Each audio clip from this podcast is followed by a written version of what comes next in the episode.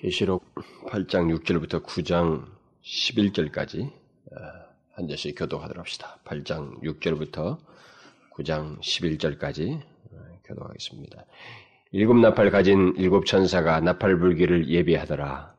첫째 천사가 나팔을 부니 피 섞인 우박과 불이 나서 땅에 쏟아지며 땅의 3분의 1이 타서 사위고 수목의 3분의 1도 타서 사위고 각종 푸른 불도 타서 사위더라.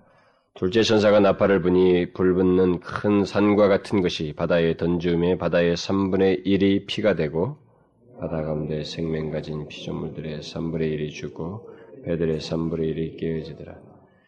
셋째 천사가 나팔을 부니 횃불같이 타는 큰 별이 하늘에서 떨어져 강들의 3분의 1과 여러 물샘에 떨어지니 이 별 이름은 쑥이라 그들의 3분의 1이 쑥이 되매 그 물들이 쓰게 됨을 인하여 많은 사람이 죽더라.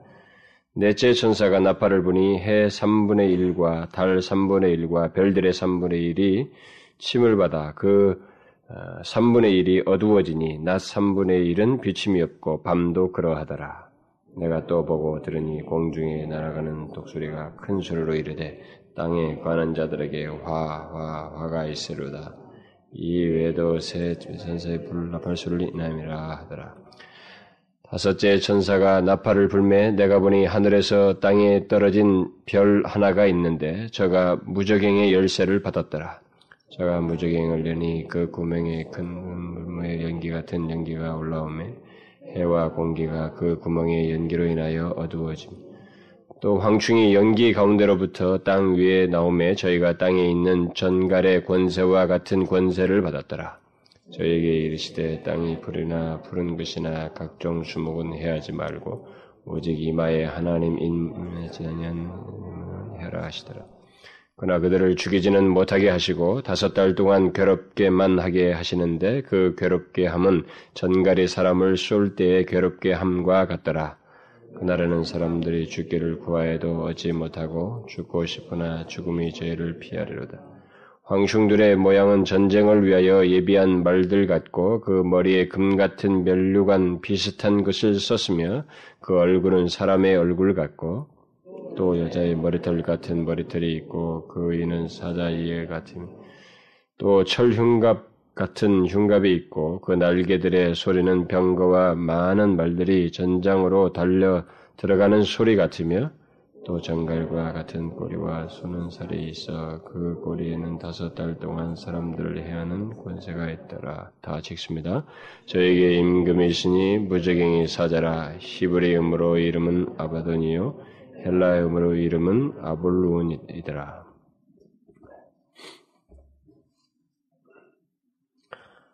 어, 어, 우리는 그 앞 시간에 그 지난 시간에 그 8장 어, 1절부터 그 5절 내용을 통해서 어, 일곱째 인을 그 인봉 시리즈의 그 마지막이죠. 일곱째 인을 떼실 때 요한이 본 환상, 다시 말하면 하나님께서 그 성도들의 기도를 얼마나 귀하게 여기시는지, 그리고 그 기도가 어떻게 사용되어지는지, 성도들의 기도가 무용지물이 아니라고 하는 거죠. 그게 아주 중요한 근거가 된다고 하는 사실을 살펴보았, 다시 말하면 심판의 근거가 된다라고 하는 사실을 살펴보았습니다. 그러니까 하나님, 성도들의 기도를, 하나님, 성도들의 기도가 하나님의 불이 되어서 이 세상을 심판하는 동인이 된다고 하는 그런 놀라운 사실을 우리가 살펴보았습니다. 그리고 이제 지난번에 그 얘기하는 중에서 잠깐 그, 어, 별로 문맥상에서는 그 연결될 것 같지 않은 내용이 잠깐 나왔었죠. 그것은 어, 일곱 천사가 일곱 천사에게 그 각각 나팔이 주어지는 내용이 잠깐 그 어, 언급이 되어 있었습니다. 그래서 문맥상으로는 그게 나오는 것이 좀 이상했지만은 그게 결국은 그 어, 이게 연, 서로 간의 어떤 연관성을 가지고 있는 거죠. 이게 탁탁탁 독립된 것이 아니라 일곱인과 일곱 나팔 시리즈가 그렇지 않다고 하는 것을 나타내주는 하나의 그 대표적인 내용이라고 그랬습니다. 그래서 오늘 그 내용입니다. 그 일곱 각각 천사에게 나팔을 준 것이 이제 줬는데 그 내용이 무엇을 이제 앞으로 어, 전개될 것인지 그것이 이제 오늘 본문부터 어, 전개되고 있는 것입니다. 일곱 천사들에게 주어진 그 나팔과 관련해서 이제 소위 일곱 나팔 심판 시리즈가 이제 오늘 각각 나팔을 불 때마다 전개되는 심판에 대한 내용이 오늘 본문에서 나오게 됩니다. 사실 저는 이 시간에 할 수만 있으면은 에, 지난번 그 일곱인 심판 시리즈 할 때도 어, 일곱째 인봉이 저 뒤로 떨어져 있었기 때문에 그것만 빼고 한꺼번에 그 여섯 인봉을 했던 것처럼 여기서도 그 한꺼번에 그 여섯 나팔을 다 하기를 소원했어요. 그렇게 소원을 하고 처음부터 계속 어, 준비를 했습니다. 했는데 뭐 시간이 뭐 다 됐어요. 거의 다. 다 될 쯤에 어, 다섯째 여기 나팔 정도에서 어, 멈춰야만 했습니다. 어, 그래서 어, 오늘 그 부득불 여섯째 나팔까지 가지 못하고 여러분이 알다시피 내용이 길잖아요. 어, 앞에 인봉하고 좀 다르게 이 나팔 시리즈는 어, 다섯 나팔과 특별히 여섯 나팔에서 내용이 상당히 길어요. 그래서 어, 부득불 이렇게 에, 여섯 나팔까지 가야 되는데 그래야 좀 한꺼번에 딱 이게 잘려가지고 뒤에 내용하고 좀 연결이 될 텐데 도저히 제 능력도 안 되고 시간도 촉박했고 또 분량도 많아지고 그래서 부득불 오늘은 이 다섯 나팔까지만을 살펴보려고 합니다. 굳이 내용을 나눈다면은 어, 사실상 이렇게 에, 넷째 나팔까지 나누고 다섯, 여섯, 그 다음에 일곱째 인봉이 나중에 11장이 나오거든요. 11장 중반에 나오니까 일곱째 인봉, 저 뒤에가, 아, 일곱째 나팔을 이렇게 한든가, 그렇게 나누거나, 아니면은 뭐, 네 개를 하고, 그 다음에 다섯, 여섯이 각각 길거든요. 길기 때문에 다섯 나팔, 여섯 나팔이 각각 띄어서 이렇게 어, 말씀을 살피면 효과적일 텐데, 뭐, 어쨌든 뭐, 그렇게 하나도 상관은 없어요. 어, 상관없기 때문에 그냥 특별한 의미가 있는 것은 아니기 때문에 오늘은 그냥 다섯째 나팔까지만 어, 살펴보도록 하겠습니다. 어, 우리가 이 에, 나팔 심판 시리즈를 예, 살피면서 예, 비중 있게 보아야 할 내용이 있습니다. 먼저 이게 서론적으로 제가 언급을 하고 싶은 것이 있는데 아, 여러분들이 이게 일곱 인봉에서도 제가 그 얘기를 비슷하게 했습니다만은 일곱 인봉에서도 그 동일한 음, 내용입니다만은 이 일곱 나팔 결국 이 나팔이 울려질 때마다 이게 환상을 보여주는 환상 속에서 다 되어지는 일입니다. 환상 속에 나타나는 이 나팔이 불 때마다 나타나는 이 장면들이 결국 이, 있어질 이 세상에 있어질 그 하나님의 중에 심판이요 재앙이란 말이에요. 네, 이런 내용들이 어, 여기서 쭉 나팔과 함께 나옵니다만은 그 나팔이 불 때마다 사람들이 이 계시록으로 호기심에 찬 사람들은 그런 구체적인 나오는 뭐 재앙이 구체적인 상황들을 굉장히 면밀주도하게 알고 싶어하고 그런 것을 상징의 의미를 파헤치는 그런 기괴한 그 태도를 보여요. 그게 중요하지 않다고 그랬습니다. 그렇지 않고 오늘 이 일곱 나팔 시리즈에서도 우리가 생각해야 될 비중 있게 보아야 될 내용이 있다면은 그것은 심판의 어떤 상세한 내용들보다는 그 같은 심판을 행하시는, 이 같은 심판을 행하시는 하나님, 바로 그분의 주권과 통치와 특별한 그 섭리, 그 역사를 우리가 가장 중요하게 생각해야 됩니다. 그걸 놓쳐버리면 이 계시록에서 말하고 있는 이 메시지를 핵심을 놓쳐버리는 거예요. 그러니까 이 이단들이 자꾸 그런 것은 생각지 않고 뭐 이렇게 부삽적인 무슨 부수적인 상징적인 거 몇 개 세부상만 가지고 막 희귀한 해석을 해가지고 사람들을 확확 올가맨다고요. 중요하지 않습니다. 여기서 사실 가장 중요한 것은 이런 심판을 행하시는 하나님의 주권과 통치와 섭리입니다. 아, 그래서 이 심판 시리즈는 하나님께서 만물을 다스리시고 모든 존재들을 그것이 영적인 존재이든 이 지상의 모든 존재들이든 그리고 만물의 모든 형성된 것들이든 간에 이 모든 만물을 다스리시고 역사 속에서 이 우주의 모든 영역 속에서 그 그의 뜻을 이루신다는 거예요. 하나님의 뜻을 성취하신다고 하는 이 사실이 여기서도 역시 중요하게 강조되고 있습니다. 그것을 우리가 놓치지 말아야 됩니다. 그리고 이 심판 시리즈는 역시 일곱 심판 그 일곱 인봉 신봉, 어, 심판 시리즈와 마찬가지로 하나님께서 이 세상의 죄악에 대해서 심판하시지만 전부를 심판하는 것은 아니라는 것입니다. 일곱 인봉도 마찬가지고 일곱 일곱 나팔도 마찬가지예요. 여기가 이 심판에 대한 내용이 전개될 때마다 전체를 다 심판하고 있는 것은 아니라 이 말입니다. 여러분이 읽어, 조금 전에 읽어봐서 알겠습니다만 3분의 1, 이라고 하는 대상으로 나뉘고 있죠. 예, 이런 것을 놓고 볼 때 결국 뭡니까? 이 인봉, 인봉이나 여기 나팔 심판이 결국 가지고 있는 성격이 뭐라는 거예요? 경고라는 것입니다. 경고. 최종적인 무엇이 있기 전에 경고예요. 최종적인 것이 다가올 것입니다. 그것은 돌이킬 수 없는 최후예요. 완전한 최후요. 정말 엄청난 최후가 다가올 것입니다. 그러나 그것에 앞서서 경고적인 성격을 가지고 있어요. 이 모든 이 재앙, 이 심판의 내용들이 다 사실상 나팔 소리라고 하는 것은 이 나팔이라고 하는 것은 나팔의 주목적은 경고 아닙니까? 어, 여러 가지 뭐 용도들이 있습니다만은 그게 가장 보편적이죠. 따라서 가장 결정적인 심판은 그 뒤에 있을 것입니다. 근데 그 뒤에 있을 것이기 때문에 그 결정적인 심판에 앞서서 이 나팔을 통해서 이 경고적인 내용을 경, 어, 이게 어, 말을 해주고 있는 것입니다.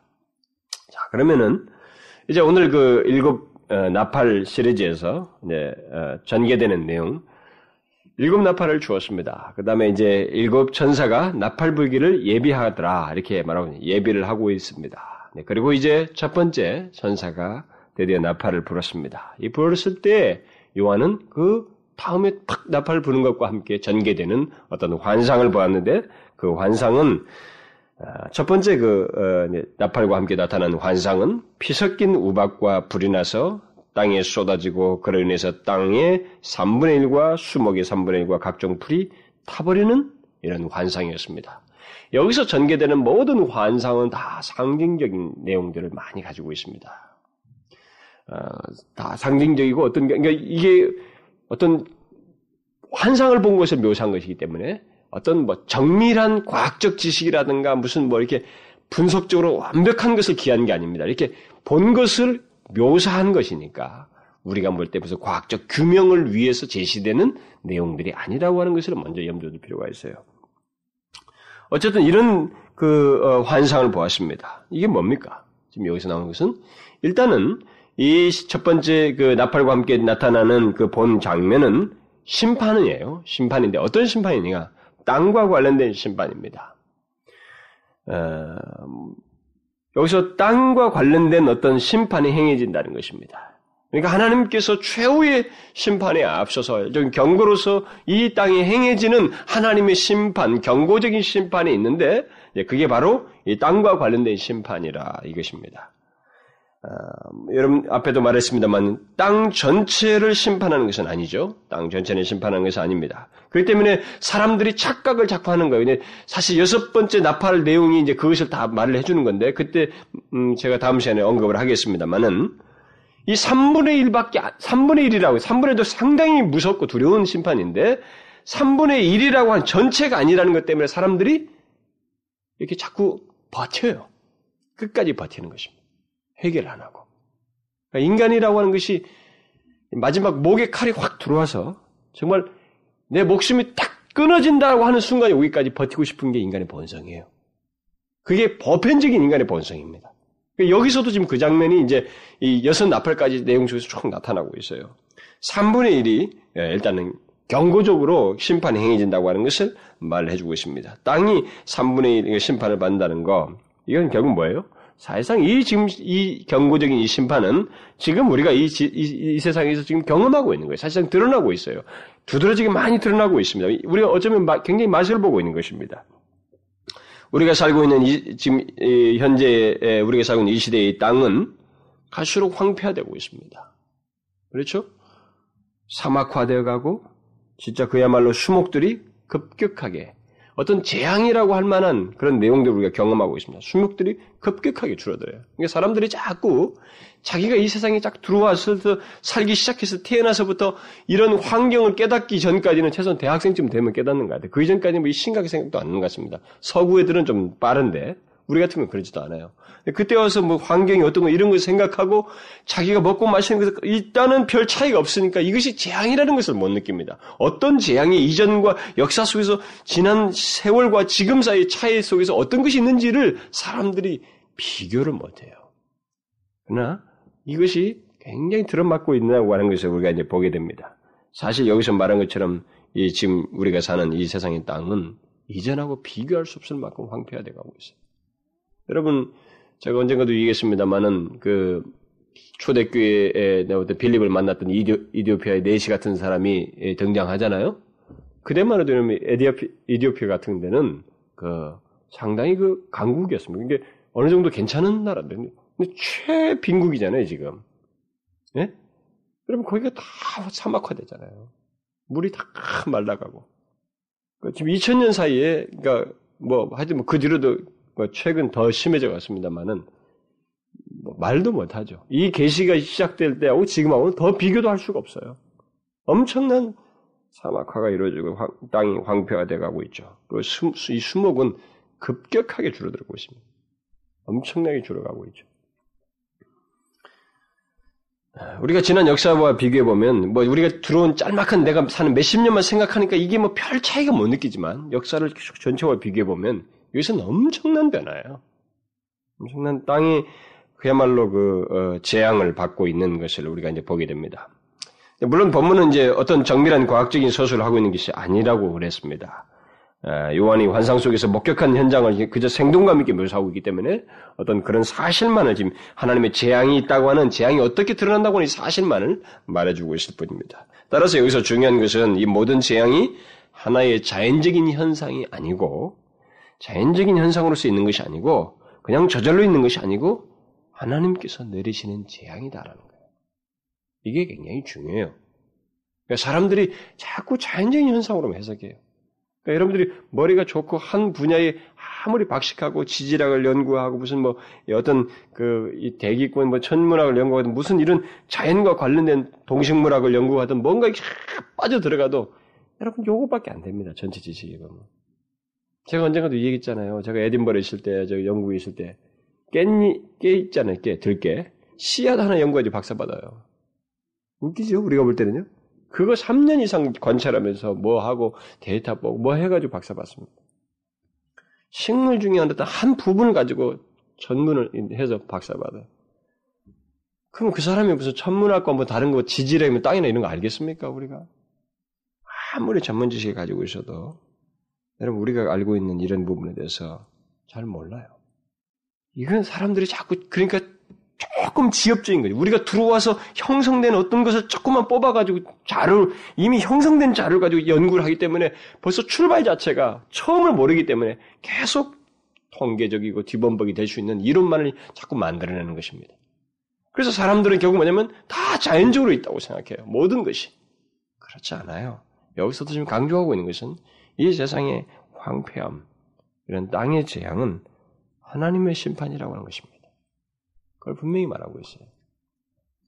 우리는 환경을 보호해야 됩니다. 우리가 살면서 뭐 환경을 무시, 환경을 더럽히면 안 되죠. 환경을 보호해야 됩니다. 그러나 그렇다 하다 해도 한다고 해도 인간의 노력 여부와 상관없이 하나님께서 내리시는 이 재앙이 계속 심화되어서 나타나게 됩니다. 그래서 종말이 이르기까지 이 땅은 황폐화되어 가는 거예요. 그렇게 됩니다. 그게 재앙이에요. 하나님께서. 그리고 이것은 경고입니다. 나팔이에요.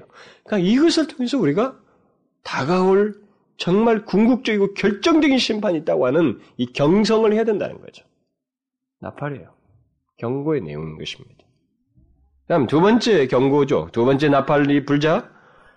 불붙는 큰 산과 같은 것이 바다에 던지워서 그 바다의 3분의 1이 피가 되고 생명을 가진 피조물들의 3분의 1이 죽고 배들의 3분의 1이 깨지는 재앙이 있게 되는 것을 요한이 보았다고 그것을 보아서 설술해 주고 있습니다. 이건 뭘 말합니까? 첫 번째 나팔이 땅과 관련되어 있다면 이 재앙은 당연히 바다와 관련되어 있죠. 네, 바다와 관련되어 있습니다. 여기 바다의 바다 3분의 1이 피로 변한다는 것은 하나님이 바로에게 행했던 그 모세를 통해서 행했던 열 가지 재앙, 재앙 중에 하나를 어, 생각나게 하는 거죠. 어, 나일강이 피로 변하게 했던 것. 바로 그런 것을 상기하게 됩니다. 그러나 이 재앙은 한 지역에 관한 문제가 아니고 바다 전역에 3분의 1의 재앙이 있음을 말하고 있어요. 그러니까 바다 전체를 놓고 얘기하는 것입니다. 물론 여기 그 불붙는 큰 산 같은 것이 무엇을 말하는지는 정확히 알 수가 없어요. 뭐 많은 추측들 납니다만은 그냥 그냥 큰 산도 아니고 큰 산 같은 것이다 이렇게 말하고 있습니다. 그 요한도 이렇게 환상 속에 본 거니까 정확도를 이렇게 굳이 말할 필요가 없었던 거예요. 네, 그래서 그건 그거 중요하지 않아요. 이것을 굳이 해석할 필요가 없어요. 어쨌든 이것이 무엇이든 간에 중요한 것은 이것은 역시 이 같은 재앙이 단순히 해상의 오염 정도로 생겨난 것이 아니고 아주 자연스럽게 어떻게 생겨나는 자연현상이 아니고 하나님께서 내리신 심판이다라는 것입니다. 심판으로서 바다 가운데 생명 가진 피조물의 3분의 1이 죽는 것이 있다는 것입니다. 죽게 된다는 거예요. 동시에 배들의 3분의 1까지 깨지는 내용을 말을 하고 있습니다. 여러분 요즘 세계는요, 음, 각 업계가 세계 업계가 어획, 어획량이 계속 줄어든다고 난립니다. 아주 그거 지키려고 쟁탈전을 하고 있습니다. 아주 어획량도 다 제한하고 예, 쿼터제로 하죠. 이렇게 일정 양만큼만 하게 하고 보존하고 아주 철저하게 그걸 관리를 하려고 해요. 관리도 소용없습니다. 이 재앙은 그대로 실현될 거예요, 갈수록. 아, 바다 가운데 있는 생명의 생명 있는 피조물들이 아, 죽게 된다. 일종의 하나님의 심판이에요. 아, 사실 우리나라만 해도 옛날에는 이 근해에서 아주 잘 잡히던 고기들이 많이 있었다는데 그게 많이 다 없어졌다죠. 그게 뭐 우리들이 하는 얘기입니다. 이것은 점점 심화돼요. 근데 어쨌든 이게 하나님의 재앙이라는 것입니다. 예, 그리고 여기서 지금 배들의 3분의 1까지 깨지는 얘기를 말한 걸 보게 될 때 이게 절대적으로 무슨 자연적인 현상이 아니라는 거예요. 하나님의 재앙이라는 것입니다. 하나님의 심판이에요. 배들이 깨지는 얘기를 하고 있기 때문에. 뭐 이런 상상을 해볼 수 있죠. 뭐 고기 배들이 많이 있는데 무슨 뭐 어, 바다 가운데서 생명 가진 피, 피조물, 그러니까 고기들이죠. 뭐 이런 것들을 어, 어획할 수가 없으니까 그런 것들이 결국 쓸모가 없어지게 된다. 뭐 그런 식으로까지 이렇게 해석을 뭐할 수는 있을는지 모르겠어요. 그러나 사실 더 구체적으로 이게 우리가 더 강조해야 될 것은 뭐냐면 우리가 자연적으로 이해할 수 있는 것을 훨씬 넘어서는 하나님에 의한 심판이라는 것입니다. 이것조차. 이것도 사람들이 아우성이고 먹고 사는 문제만 생각할 게 아니라 하나님의 심판의 경고예요. 나팔인 것입니다. 그 다음 세 번째 나팔이 어, 부러질 때 있게 되는 재앙은 이제 강과 어, 각종 물샘이라고 하는 게 샘물에 내려지는 재앙입니다. 횃불같이 타는 큰 별이 하늘에서 떨어져서 강들의 3분의 1과 여러 물샘에 떨어져 어, 물들의 3분의 1이 쓰게 되어 많은 사람들이 죽게 된다고 하고 있습니다. 물은 인간의 생명과 밀접하게 관련되어 있죠. 인간의 생명줄과도 같은 것입니다. 그런데 바로 그거, 그것에 재앙이 있게 된다고 지금 말을 하고 있어요. 그래서 그 피해로 인해서 사람들이 직접 타겟이 되고 있어요. 사람들이 지금 이게 죽게 된다라고 말을 하고 있습니다. 여러분, 인간이 마시는 물에 하나님의 재앙이 내려진다는 것은 사실상 굉장히 심각한 문제예요. 이건 아주 밀접하게 가까운, 아주 가까이서 우리가 볼 수 있는 하나님의 경고, 나팔을 가장 가까이서 들을 수 있는 하나의 내용 중에 하나가 바로 이겁니다. 그런데 실제로 우리가 보면은 우리들은 지금 예전에 그 쉽게 마시던 물을 마시지 못하고 있죠? 어, 마시지 못하고 있습니다. 뭐 우리나라의 말로 진짜 세계에서 저도 이 유럽 거의 유럽을 전체 다 돌아다녀 봤습니다만은 정말 그 어디 내놔도 뭐 모자라지 않는 그런 금수강산 진짜 그야말로 금수강산이로 우리나라인데 이 금수강산을 가지고 있다고 우리가 자랑을 하고 있습니다만, 근데 우리나라도 지금 물 못 먹습니다. 지금 그렇죠? 우리도 사 먹고 있죠. 그러니 다른 나라들은 어떻게 했어요? 우리보다 산업화를 먼저 시작한 나라들은 오죽하겠습니까? 유럽 사람들은 다 물 사 먹어요. 그런데 제 기억으로는 불과 20년 전만 해도 우리가 물을 사서 먹으려고는 거의 생각지 않았던 것 같아요. 저는 거의 생각 못했습니다. 우리나라만큼은 또 특별히 안 그럴 거라고 믿었어요. 그러나 그것이 엄연히 우리의 현실이고 세계의 현실이 되어 있습니다. 이 재앙을 또한 우리들은 갈수록 더욱 심각하게 느끼게 될 것입니다. 그러나 그 와중에서도 감사한 사실은 전부가 아니라는 것입니다. 3분의 1이에요. 그래서 살긴 하는 거예요. 그 사람들이 살아가는 데는 어느 정도 모든, 모두가 죽는 건 아니에요. 이 재앙이 모든 강과 샘 물에 내려진 것이 아니고 그것들의 3분에 내려지고 있다고 하는 것을 보게 됩니다. 예, 이런 사실은 결국 3분의 1이 재앙이 있을 때 우리들은 하나님의 최종적인 심판에 앞서서 있게 되는 하나님의 경고나 발을 피부적으로 느끼고 경성해야 된다는 것입니다. 근데 우리가 비교해보면 아는데 우리가 자꾸 이것이 어 내가 태어나 보니까 다 물먹 사 먹더라 이렇게만 생각하는 거예요. 피부적으로 못 느끼는 거예요. 최소한 지금 세대는 안 먹던 시대와 먹던 시대를 동시에 경험하고 있으니까 우리야말로 더 이것을 피부로 느낄 수 있는 세대라고 맞아요. 그렇죠? 옛날 사람들은 이런 것이 피부적으로 이렇게 못 느끼다가 그냥 사먹는 걸 생각지도 못하고 그냥 죽었다. 100년 전만 해도. 그 사람들은 이것을 알긴 알아도 피부적으로 못 느꼈을 거예요. 그리고 지금 태어난 애들은 이제 뭐냐면 어, 물은 원래 사 먹는 걸로 생각하고 먹으니까 얘들은 또 이 차이를 별로 못 느낄 것입니다만 우리는 이두 개를 다 경험하고 있잖아요. 사 먹지 않던 시대에서 사 먹는 시대를 경험하고 있습니다.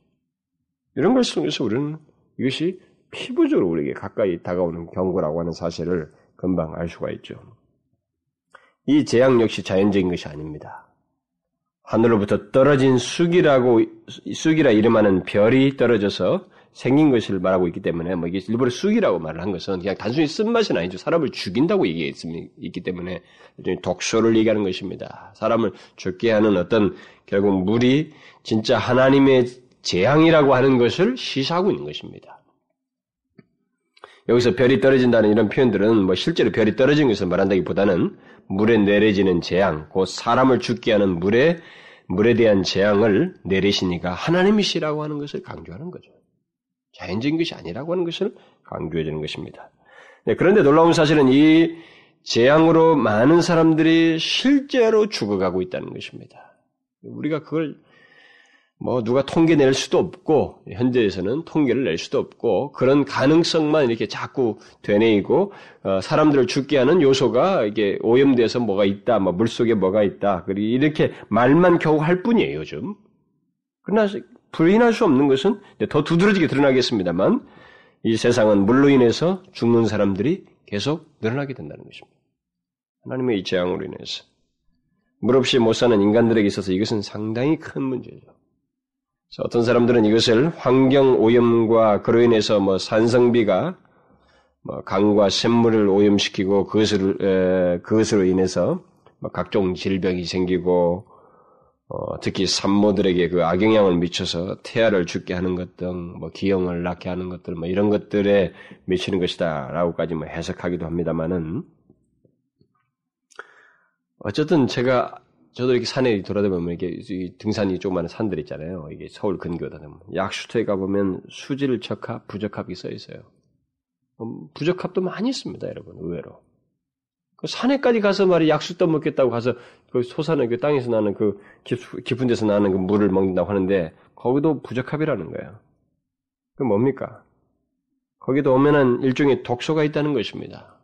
뭐 대장균 오염 정도가 아니고 어떤 데는 다육신 같은 것이 많이 함출되어 있어요. 사람들을 죽게 하는 다육신 아닙니까? 다육신이. 예, 그런 것들이 많은 지하수까지 검출된다고 하는 것이 오늘날 우리들의 현실이에요.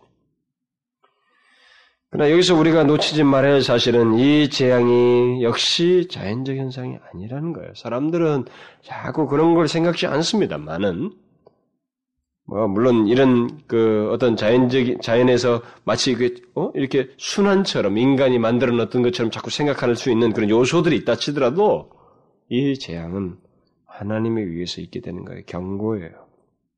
경고인 것입니다. 더 큰 심판, 궁극적인 심판이 있게 되기 앞서서 있게 되는 전조와 같은 경고죠. 그 다음 네 번째 나팔 심판은 어, 해 3분의 1과 달 3분의 1과 별들의 3분의 1이 파괴되어서 3분의 1이 빛을 발하지 못하게 되어 낮에 3분의 1을 비침이 없고 밤도 그러하다 이렇게 말하고 있습니다. 이것은 모세의 그 아, 아홉 번째 재앙을 생각나게 하는 것이죠. 어, 흑암의 그 심판. 네, 우리도 이 전체 발광체들에 대해서 어, 발광체들에게 어떤 뭐 문제가 생기는 것이 정확히 어떤 것을 말하는지 사실상 이걸 피부적으로 느끼기는 참 어려워요. 에, 에, 전체 이 발광체들이 문제가 생기는 것을 지금 말하고 있는 이것을 우리가 얼마나 이게 하나님의 재앙이 이 3분의 1이 거기서 생긴다는 이 문제를 우리가 얼마나 느낄 수 있을는지 그리고 이것이 구체적으로 어떻게 확실하게 알 수 있을 만큼 드러나는지에 대해서는 정확도가 없습니다. 정확하게 말할 수가 없어요. 단지 본문 전반부에서는 우주의 밝기가 3분의 1만큼 어두워지고 후반부 내용은 어, 결과적으로 낮과 밤에 각각 3분의 1 시간 동안 빛이 사라지며 어두워지는 일을 말하고 있어요. 이런 것들이 어떻게 성취되고 어떻게 구체적으로 드러나는지에 대해서는 사실 정확하게 말할 수가 없어요. 어떤 사람들은 아예 이 내용을 대기 오염과 오존 파괴로 설명하는 사람들이 많습니다. 그러나 본문은 이 땅에서 생기는 문제로 인해서 해와 달과 별들이 어두워지는 것을 말하는 것이 아니고 그것들 자체에 어떤 일이 있어서 다시 말하면 빛의 그 3분의 1을 발하지 못하고 낮과 밤의 그 3분의 1 시간 동안 빛이 사라지는 그래서 어두움을 갖게 되는 이것을 지금 얘기하고 있어요. 그러니까 하나님의 심판의 한 내용으로서 그것을 말을 하고 있는 것입니다. 인간은 이런 천체 발광체의 그 이상에 대해서 오랫동안 조사한 자료도 없고 그 조사 그 정확도를 가질 수도 없어요. 우리가 뭐 허블 만원경이나 요즘 볼 수 있는 거 이것도 뭐 발, 발견된 지가 얼마 되지도 않았고 막 100년 100년도 안 그런 상황이니까 뭐 이, 이런 것을 알 수도 없습니다. 아, 그런 것에 대해서 지금 어떤 예, 일어나는지 어떤 일들이 일어나는지 우리에게 정확하게 알 수가 없어요.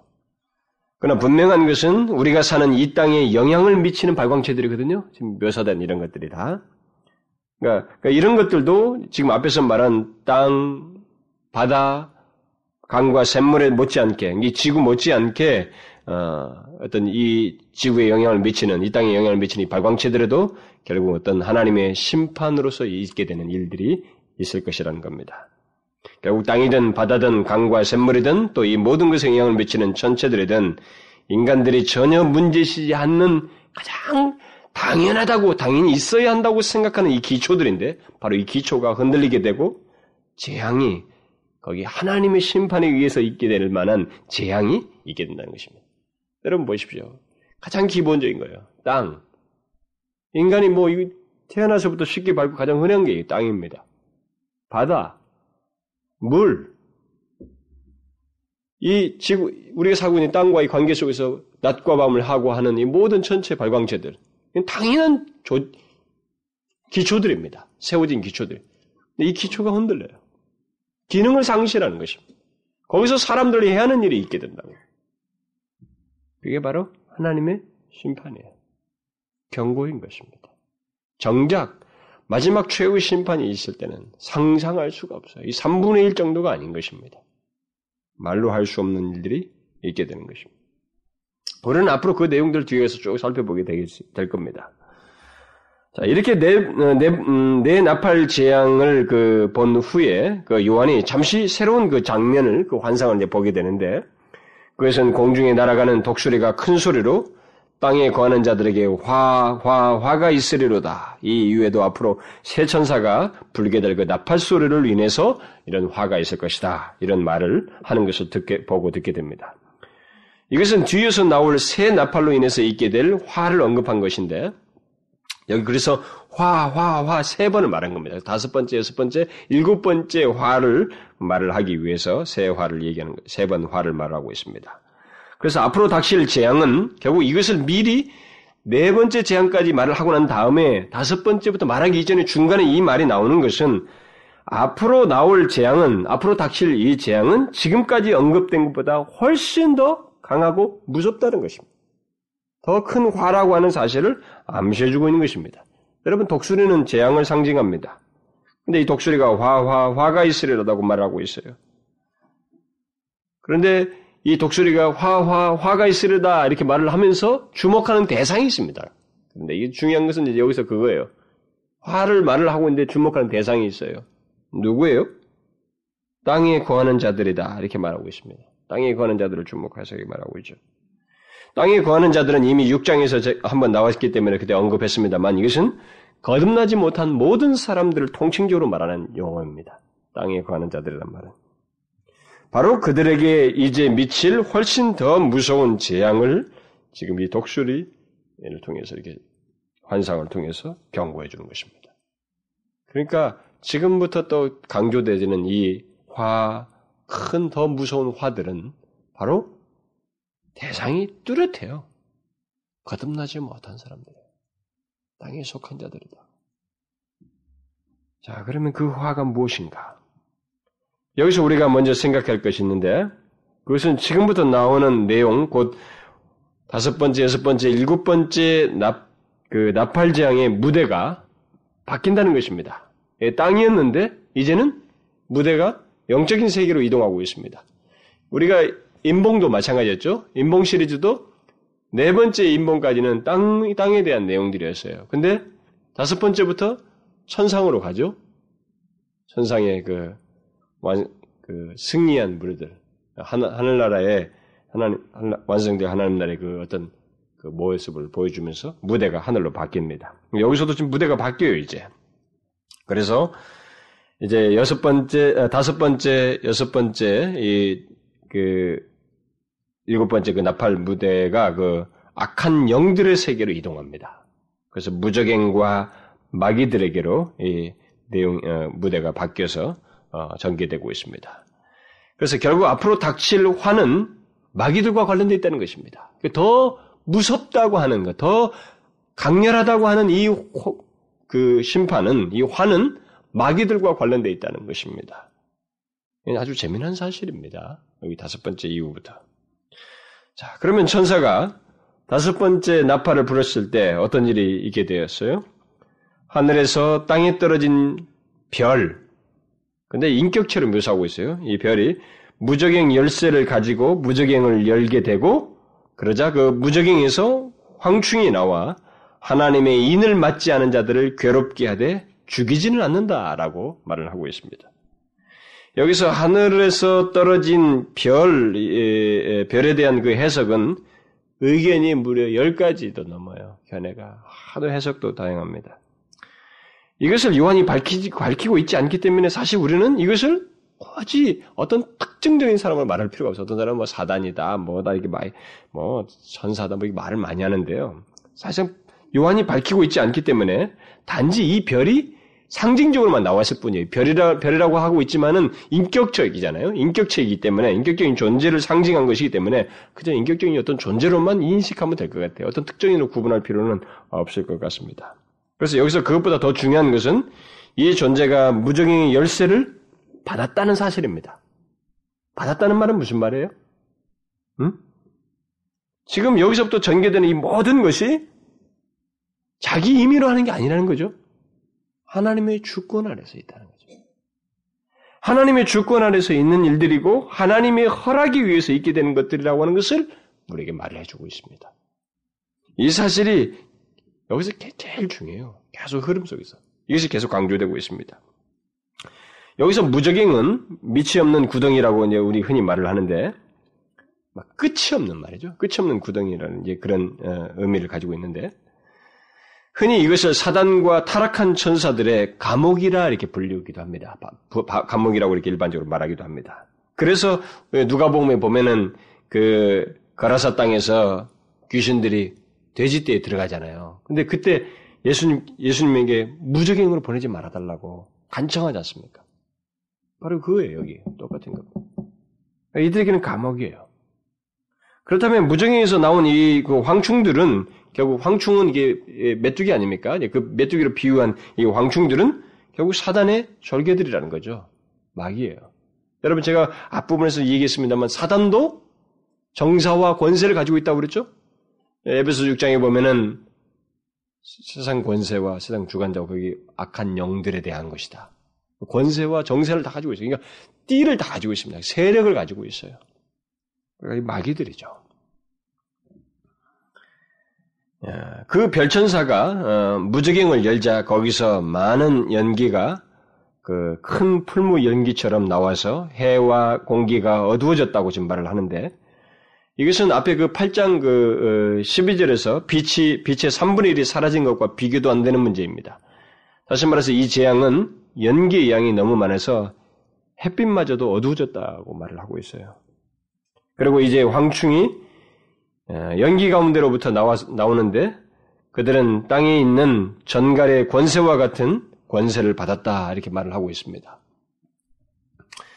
여기 마귀들이 받은 그 전갈의 권세와 같은 어, 권세는 이게 무엇을 말할까? 어, 그것은 전갈처럼 해하고 고통을 주는 권세라는 거예요. 이 마귀들은 권세를 가지고 있는데 그 권세는 다른 게 아니에요. 고통 주는 거예요. 오직 그겁니다. 그들이 가지고 있는 힘과 권세라는 것은 오직 고통을 주는 거예요. 전갈과 같은 그런 권세입니다. 그런데 이 권, 중요한 것은 이 권세를 독자적으로 독립적으로 발휘하는 것이 아니고 받았다 이렇게 말을 하고 있어요. 그러니까 그들조차도 하나님의 주권 아래 있다는 것입니다.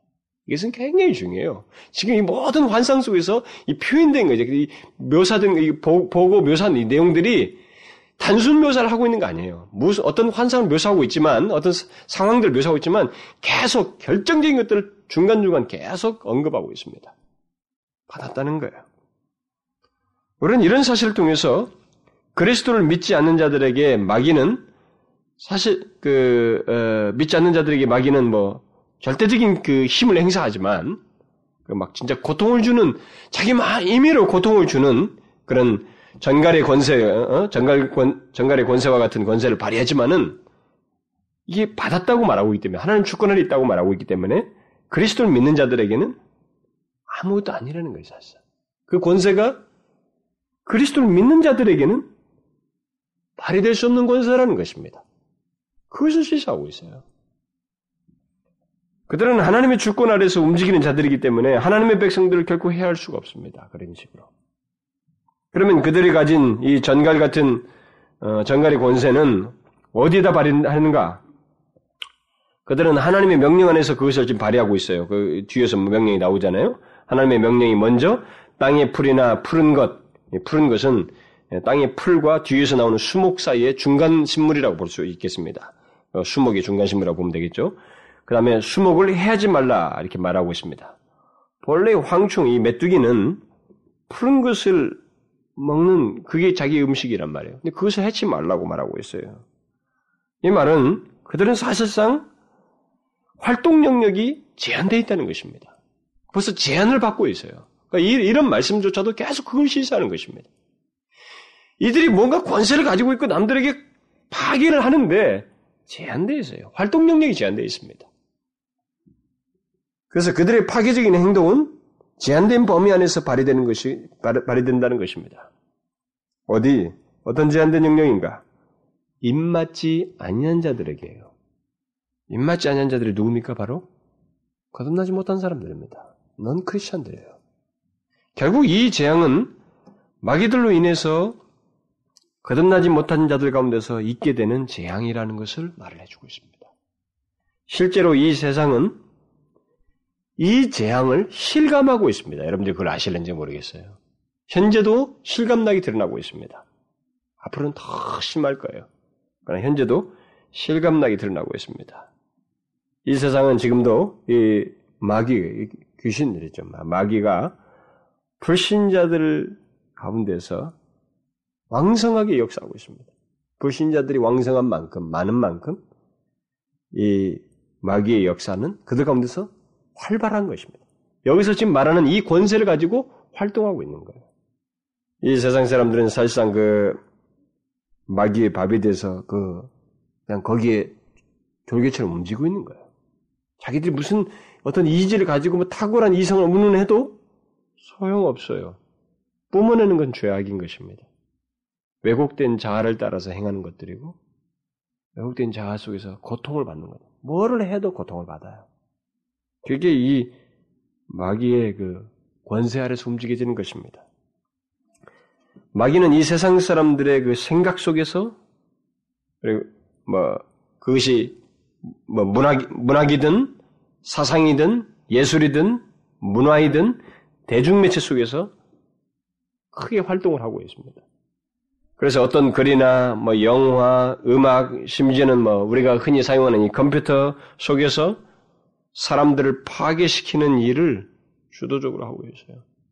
그러니까 거듭나지 못해서 분별을 못해. 이게 나를 멸망으로 이끈다는 것을 분별하지 못하는 사람에게는 이게 친구예요. 아주 가까운 친구이고 같이 먹고 살 수 있는 만큼 가까운 친구예요. 그렇지만 거기에 조정을 받으면서 자아가 왜곡되는 것입니다. 여러분, 인간이 참 그 오염되지 않을 수, 있, 그래도 본성은 그렇지만 더 악해지지 않을 수 있는 인간의 자아가 계속 사악한 것과 음란한 것과 더러운 것들만을 계속 보고 즐기고 그렇게 하게 되면 이게 뭡니까? 왜곡돼요. 이 한 번 들어가서 왜곡된 거 있잖아요. 이거 정말로 지워지지 않습니다. 정말로 지워지지 않아요. 그렇게 인간에게 고통을 줘요. 그들은 뭐 그것을 그렇게까지 고통이라고 생각하지 모르면서 가지만은 그게 사실상은 자아의 고통이에요. 왜곡된 가운데서 겪는 고, 고통인 것입니다. 인성이 파괴되어지고 자아가 왜곡되어지고 심지어 그런 가운데서 자기 육신까지 해하고 괴롭히는 일을 하는 거예요.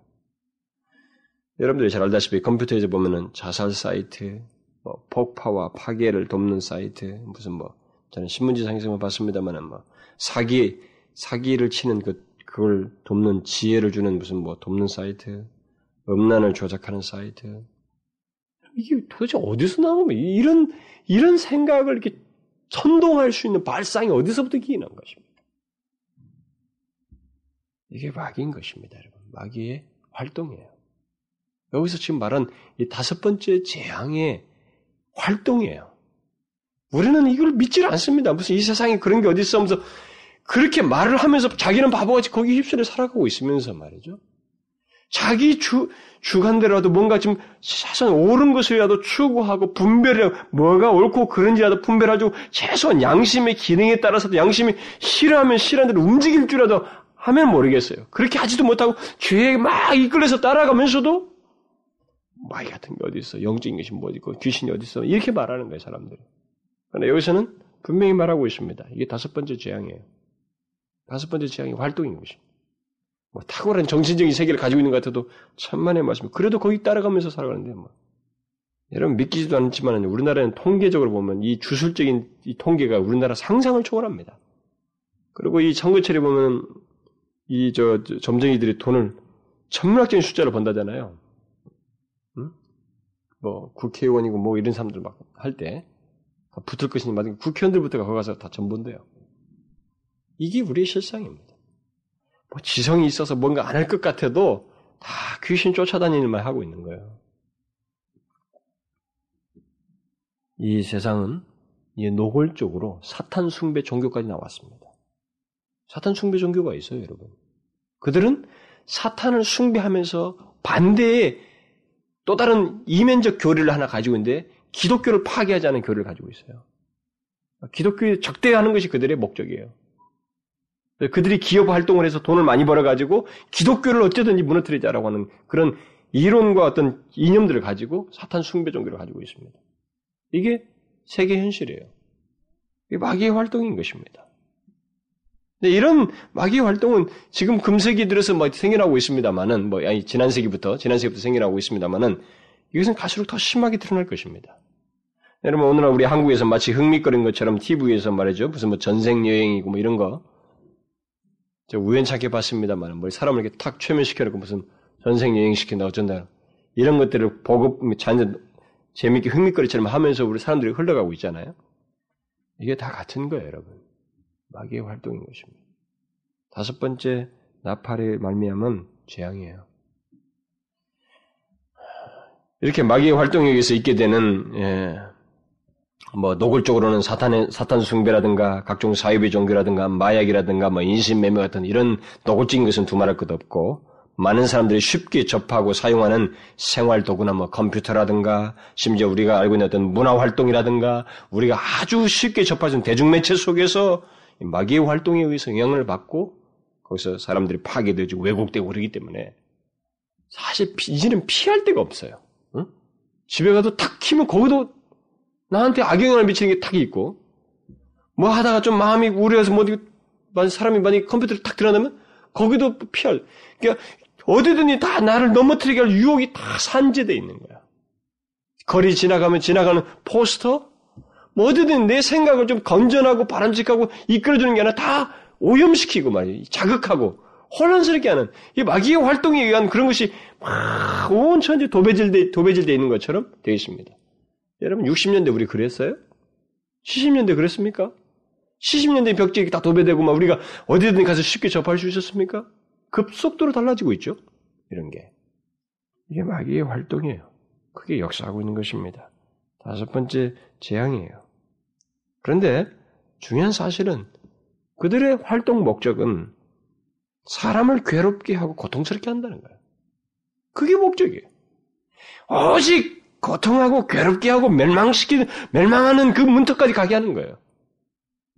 그것을 여기 본문에서 말을 하고 있잖아요. 그들을 하여금 죽이지는 못하게 하고 다섯 달 동안 괴롭게 할 것을 말하고 있습니다.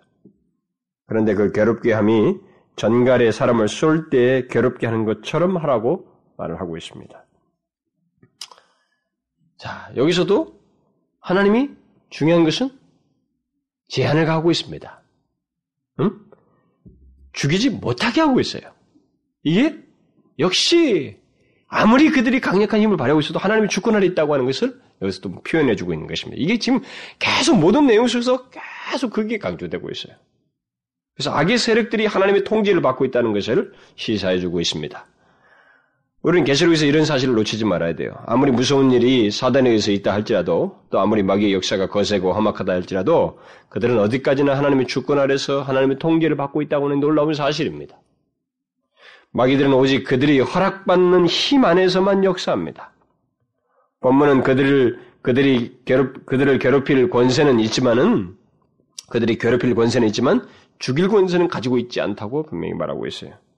단지 그들은 다섯 달 동안, 보통 메뚜기의 수명이라고 말을 합니다만은, 어, 다섯 달 동안 전갈에 쏘는 것 같은 고통을 준다고 말하고 있습니다.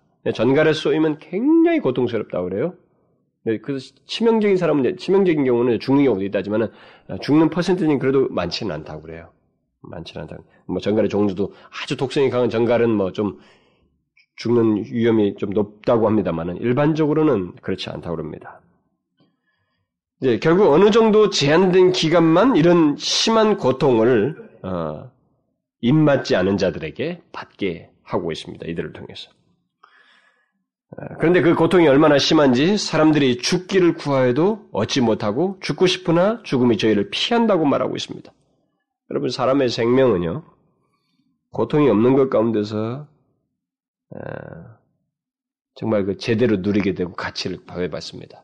제가 그 암으로 마지막까지 이게 살이 좀 이렇게 있었는데 마지막까지 이게 몸이 탁 말라서 암과 투쟁을 하다가 몸이 말라서 죽는 그 사람을 보면서 하, 제가 그 그걸 계속 신방을 하면서 돌아오면서 참 제가 마음에 그 그런 기도가 생기더라고요. 뭐 제가 아, 하나님 혹시 저를 데려가시거든 진짜 아무런 안 데려가시면 좋겠다고.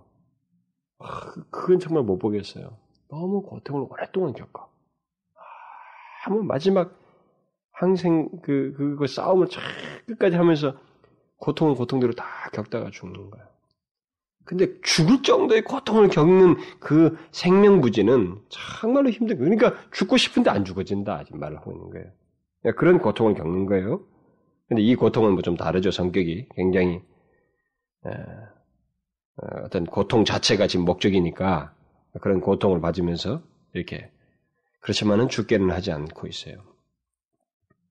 근데 이런 고통을 어, 마귀에 의해서 사람들이 임받지 않은 자들에게 받게 된다고 말을 하고 있습니다. 이게 다섯 번째 재앙이에요. 또 요한은 사람들을 해하는 그 마귀를 비유한 그 황충의 모습을 이제 묘사를 하는데 도대체 이 황충이 그 마귀가 고통을 주는 마귀의 그 모습이 그 그의 활동하는 그 힘과 이런 것들을 묘사하기 위해서 묘사된 내용이 그 7절부터 뭐 10절까지 쭉 나오는데 우리는 여기 그 메뚜기의 그 외향에 대한 이 묘사들을 일일이 뭐 해석할 필요는 없어요. 어, 그저 간단히 언급을 한다면은 머리에 금 같은 멸류관 비슷한 것을 썼다는 것은 그들의 정복과 통치를 시사하고 또 그 얼굴이 사람 얼굴 같다고 하는 것은 그저 잔인한 짐승이 아니라 지각이 있는 존재라고 하는 것을 시사해주고 여자의 머리털 같은 머리털이 있다고 하는 것은 그들이 거친 성품을 가졌다고 하는 것을 또 뜻해 주기도 하고 그 이는 사자의 이 같다고 하는 것은 그들의 잔인함과 파괴성을 말한다고 볼 수 있고 그들이 힘센 날개 소리를 내며 철갑옷을 입은 것처럼 보이는 것은 인간에게 있어서 그들은 무적의 용사처럼 보인다는 것입니다. 무적의 용사처럼 활동한다는 것이죠. 그리고 그들에게 정갈 같은 꼬리와 쏘는 살이 있다고 하는 것은 아, 심한 고통과 괴로움을 갖게 하는 그 전갈의 권세 앞에서 말한 것 같은 그 거기에 상응하는 내용이고 또 다섯 달 동안 사람들을 해하는 권세가 있다고 하는 것은 그 권세가 제한되어 있다는 것이죠. 아, 그러니까 제한된 기간 동안 그 권세를 사용한다는 것을 시사해 주는 것입니다. 그리고 11절은 그들에게 임금이 있는데 그는 무적행의 사자라 이렇게 말을 하고 있습니다. 근데 그 이름을 히브리음으로는 아바돈이라 이렇게 말을 하고 있고 헬라음으로는 아볼로온이다 이렇게 말하고 있습니다. 아, 이 여기 두 가지 이름은 다 똑같아요. 뭐 의미는 파괴자라는 뜻입니다. 파괴자. 앞에는 뭐 파괴, 뒤에는 파괴자 그런 의미입니다. 아바돈은 그냥 파괴이고 아볼로는 파괴자라는 뜻인데 그냥 파괴자라는 뜻입니다. 여기 헬라어에서 그 아볼로온이라고 하는 이 말은 헬라의 그 태양신인 아폴로를 빗대어서 쓴 용어라고 일반적으로 해석을 합니다. 결국 헬라의 신, 헬라의 신은 뭐예요? 마귀라는 거예요. 마귀라는 것이. 그러니까 그런 식의 우리가 가지고 있는 신 개념들은 다 마귀라는 것입니다. 다 마귀의 활동에 의한 것이라고 하는 것을 시사해주고 있는 것입니다. 그래서 여기서 중요한 것은 마치 메뚜기 때 침공을 받아서 땅이 황폐해진다는 그 요엘세의 예언과 같이 이들이 어떤 잔인함과 파괴적인 성격을 가진 무리들이라. 이들은 어떤 잔인함과 파괴적인 성격을 가진 무리들이라고 하는 것을 예, 시사해 주는 것입니다.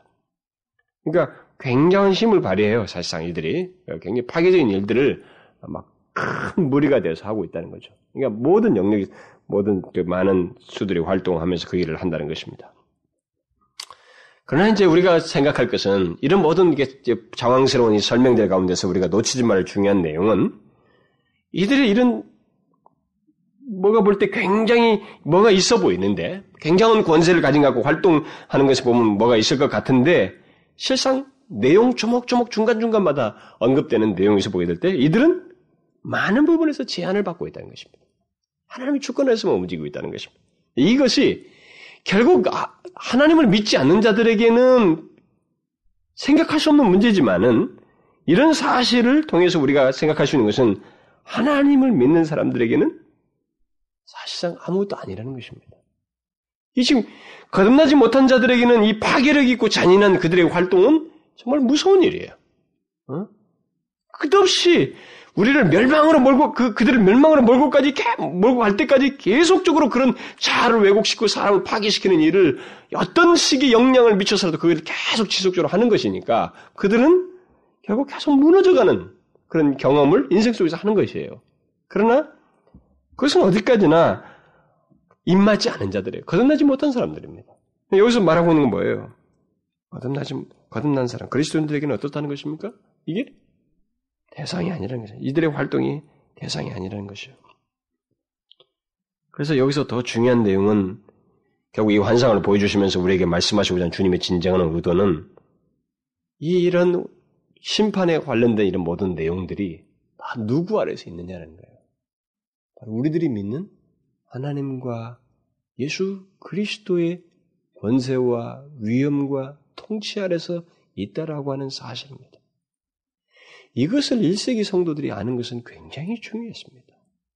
1세기 성도들에게 있어서는 이것을 못 보면 막 넘어질 수 있는 상황이었어요. 왜냐하면 너무 현실이 막강했기 때문에 자기들을 제압하는 로마의 황제 그 발악하면서 자기들 잡아먹으려고 하는 핍박하는 그들의 현실을 놓고 보면 이것을 아는 것이야말로 이루 말할 수 없는 큰 위로였어요. 근데 바로 그걸 얘기하는 거예요. 좋다 이거요.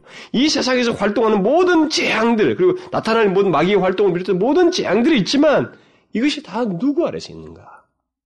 하나님의 주권 아래서 있지 않는가?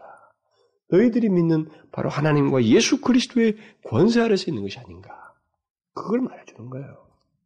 그러면서 자꾸 내드러나는 것 있잖아요. 모든 것이 그리스도인 이런 재앙들은 그리스도인에게 해당되지 않는 그리스도인을 타겟으로 삼지 않고 있다고 하는 것을 계속 얘기한다고. 마귀 활동도 거듭나지 못한 사람들이에요. 결국 뭡니까? 예수 그리스도를 믿는 자, 하나님 믿는 자들에게 있어서 그들의 구원은 절대적으로 안전하다는 거예요. 그들의 안전함을 강조해주고 있는 것입니다. 그래서 그 어떤 재앙이 있다 할지라도 그 재앙의 주요 타겟은 어디까지나 하나님을 거역한, 거듭나지 못한 사람들이라고 하는 사실입니다. 따라서 예수 그리스도를 믿는 우리들은 이런 고백을 할 수 있어요. 그 시편 기자가 앞서서 고백한 건데 놀랍게도 오늘 본문에서 나온 내용과 흡사한 내용입니다. 그러므로 땅이 변하든지 산이 흔들려 바다 가운데 빠지든지 우리는 두려워 아니하리로다. 그 어떤 일이 있다 할지라도 예수 그리스도를 믿는 우리들은 두려워 아니하리로다. 당연히 불신자들은 하나님의 재앙으로 인해서 두려워하게 될 것입니다. 그러나 하나님의 백성들은 불신자에 대한 하나님의 심판으로 인해서 조금도 두려워할 이유가 없다는 것입니다. 분명히 다섯 번째 나팔 재앙에서도 황충으로 비유된 마귀가 파괴적인 힘을 발휘하고 괴롭히는 대상을 지명하고 있어요. 화, 화, 화를 언급하지만 화도 대상을 지목하고 있습니다.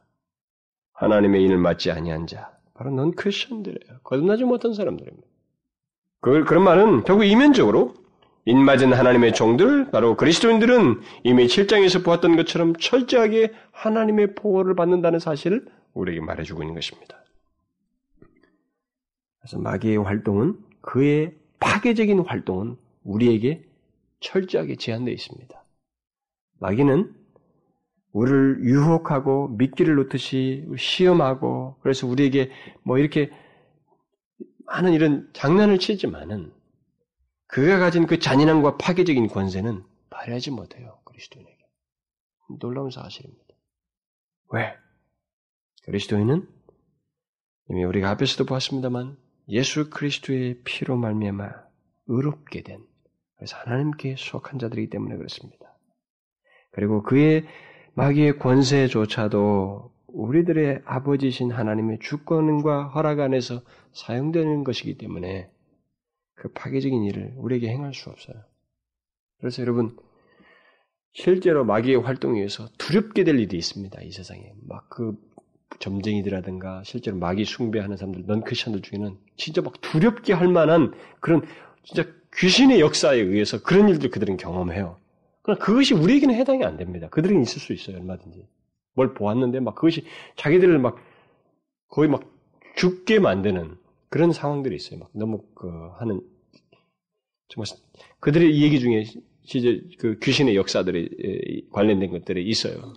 그건 거기에 해당되는 것입니다. 넌 크리스천들에게는 해당되지 않아요. 그 파괴적인 힘을 아니 그, 그리스도인들에게 해당되지 않습니다. 그리스도인들은 그 파괴적인 힘을 발휘할 수가 없어요. 우리가 그걸 알아야 됩니다. 우리는 두려워할 이유가 없어요. 그래서 제가 여러분들에게 항상 얘기합니다만은 예수 그리스도의 보혈의 공로가 어느 정도 무한한가? 무한해요, 여러분.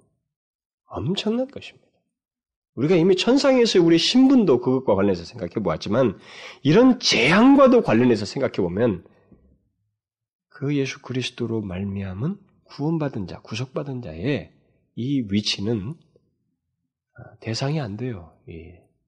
사단의 타겟이 될 수가 없어요. 멸망시킬 타겟이 될 수가 없는 것입니다.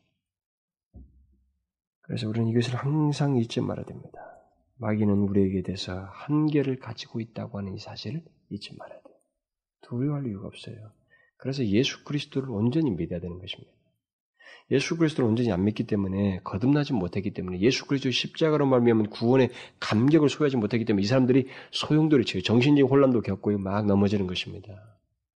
그러니까 귀신의 장난에 정말 놀아날 수 있는 거예요. 마귀의 장난에 두려워하기도 떨기도 뒤집어진 일도 있는 거예요. 거듭난 사람에게는 그럴 수 없어요. 절대 못합니다. 그러므로는 이렇게 말해야 됩니다.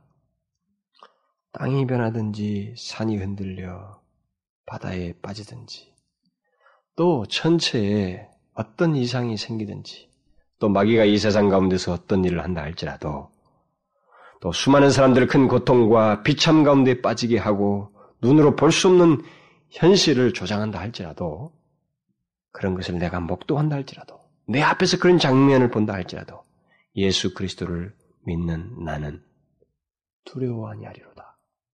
나는 해할 수 없다. 그게 바로 하나님의 명령이다. 명령이죠, 아까? 이건 이건 먹지 말고, 상하지 말고, 이들만 이렇게 해라. 하나님의 명령 안에 숨지고 있어요. 그 명령 안에 우리 포함되어 있지 않습니다. 그게 하나님 명령이에요. 하나님께서 정하신 한계인 것입니다. 그래서 여기 나팔 심판 시리즈도 재앙을 받는 자의 입장에서는 놀랍고 두려운 얘기예요. 여기 다 두려운 얘기예요. 진짜 두려운 얘기예요. 넌 크리스천의 입장에서 보면 예수를 알지 못하는 자 입장에서 보면 이건 두렵고 놀라운 일입니다. 그러나 우리 그리스도인들에게는 오히려 뭐예요? 위로예요. 바로 그 메시지를 주고 싶은 것입니다. 그리스도인들에게 위로를 주고 싶은 거예요. 권면을 하고 싶고 그들을 붙잡아 세우고 싶은 거예요. 아무리 핍박이 있어도 두려워하지 마라. 그 아무것도 아니야. 너희들은 누구도 못 건드려. 너희들의 존재는 누구도 못 건드린다. 미끼를 던지고 니들 앞에 조금 뭐 상하게 하고 살갗을 상하게 하고 사람들 조장해서 무슨 일 할지 모르지만 너의 생명은 누구도 못 건드린다. 그걸 말씀하시는 거예요. 여러분 아시겠습니까? 그래서 여러분 예수 그리스도를 믿는 것이 얼마나 귀한지 말로 할수 없습니다. 저는 제가 며칠째, 몇 번째 지금 수 설교하면서 결론으로 제가 그 얘기를 언급하는데 예수 그리스도를 믿는 것이 얼마나 귀한지 말로 할 수 없어요. 그래서 예수를 믿는다는 것이 그 영광스러움은 이루해야 할수 없습니다. 우리들이 이 세상에서 예수 믿는 것을 너무 우습게 알아서 그렇지. 그걸 값싸게 행하고 해서 그렇지. 천만의 말씀이에요. 하나님의 진리만 좀 제대로 알아보십시오. 하나님께서 우리에게 하시는 말씀만 잘 들어보십시오. 예수 믿는 것이 얼마나 영광스러운지. 예수 그리스도의 십자가의 보혈이 얼마나 무한한 가치를 주는지 이루 말할 수 없습니다. 못 건드립니다, 여러분. 어떤 재앙이 있어도 놀랄 이유가 없어요. 기도합시다. 하나님 아버지, 감사합니다. 저희들을 예수 그리스도 안에서 흠없는 자로 우리를 세워주시고, 그 어떤 것에도 상하지 않을 수 있는 그런 완전한 위치에 우리를 두신 것을 감사합니다. 영원한 하나님 나라에 속할 자로서 미리 세우시고, 이 땅에 잠시 지나지만 그 가운데서도 어떤 재난과 재앙이 있다 할지라도, 또 마귀의 공격과 그런 유혹이 있다 할지라도, 그런 넘어짐이 있는 현실 속에서도 우리를 구별하셔서 더 이상 상하지 않는 치명적인 고통과 어려움을 겪지 않을 자로 우리를 불러주신 것을 감사합니다. 오, 하나님 이렇게 세워주신 은혜를 우리가 저버리지 않냐고 이 세대 속에서 믿음 온전히 지키며 하나님의 그리스도를 영화롭게 하며 나를 불러 세우신 하나님 그 하나님을 기쁘시게 하는 저희들 되게 주옵소서. 인맞지 않은 자들처럼 사단의 마귀의 하수인처럼 활동하지 그들처럼 쉽게 이 세상에 동조하면서 죄악에 물들면서 살지 않고 분명히 구별된 자로 사는 저희들 되게 해 주옵소서. 사랑하는 제자들, 이 세대 속에서 어떤 우여곡절을 겪든 우리에게 주신 이 분명하고 견고한 위치를 기억하고 주님께 대한 감사와 영광을 돌리는 삶을 살아가는 저희들 되게 해 주옵소서. 예수 그리스도의 이름으로 기도하옵나이다.